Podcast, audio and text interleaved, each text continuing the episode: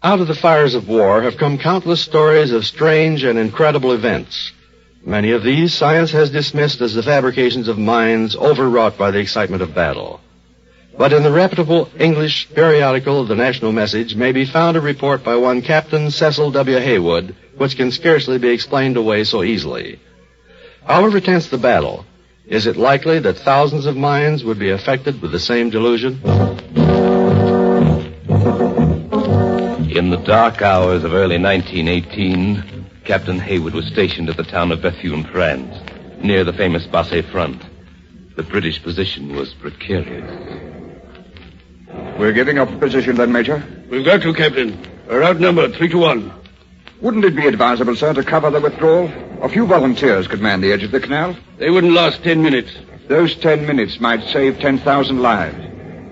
If you permit me, sir, I'd like to command the volunteers.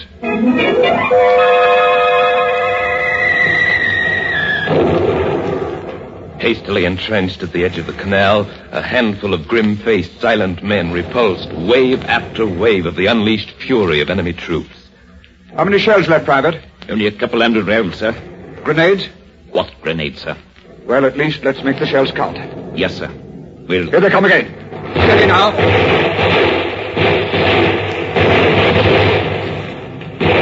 No, Captain. Look at the blasted armies now. Coming down over the bank like a swarm of ants. Before you know it, they're. Sir?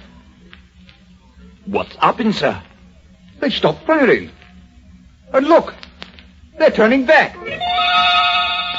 Yes, suddenly and for no apparent reason, the Germans had ceased to advance. They were scrambling back to their positions. And then, They've started up again, sir. Yes, but not at us. God blimey. You're right, sir. They're popping away at that hill over there. What why, Private? Why? There's not a soul on it. Why should they be firing on an empty hill?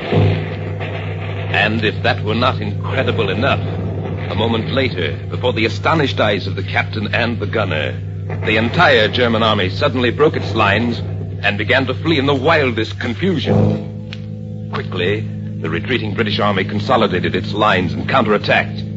Within a short time, the Germans, who had had victory within their grasp, were overwhelmed. As the prisoners began pouring in, Captain Haywood, still baffled by the incredible incident, visited the prison yard to interview them. I want to know why you retreated. Why did your artillery fire at the hill? Then you did not see the cavalry Cavalry? What cavalry? on the hill? Men in white uniform on white horses. There were thousands of them. You were firing at men on white horses? Yeah, but it did no good. We could not stop them. They kept right on riding and not a single one of them fell. The triumph of the British at Bethune must be attributed to an apparition, a mysterious and unexplained vision which turned the tide of battle. Every German prisoner, among them many officers of high rank, told this same story to Captain Haywood. A story incredible but true.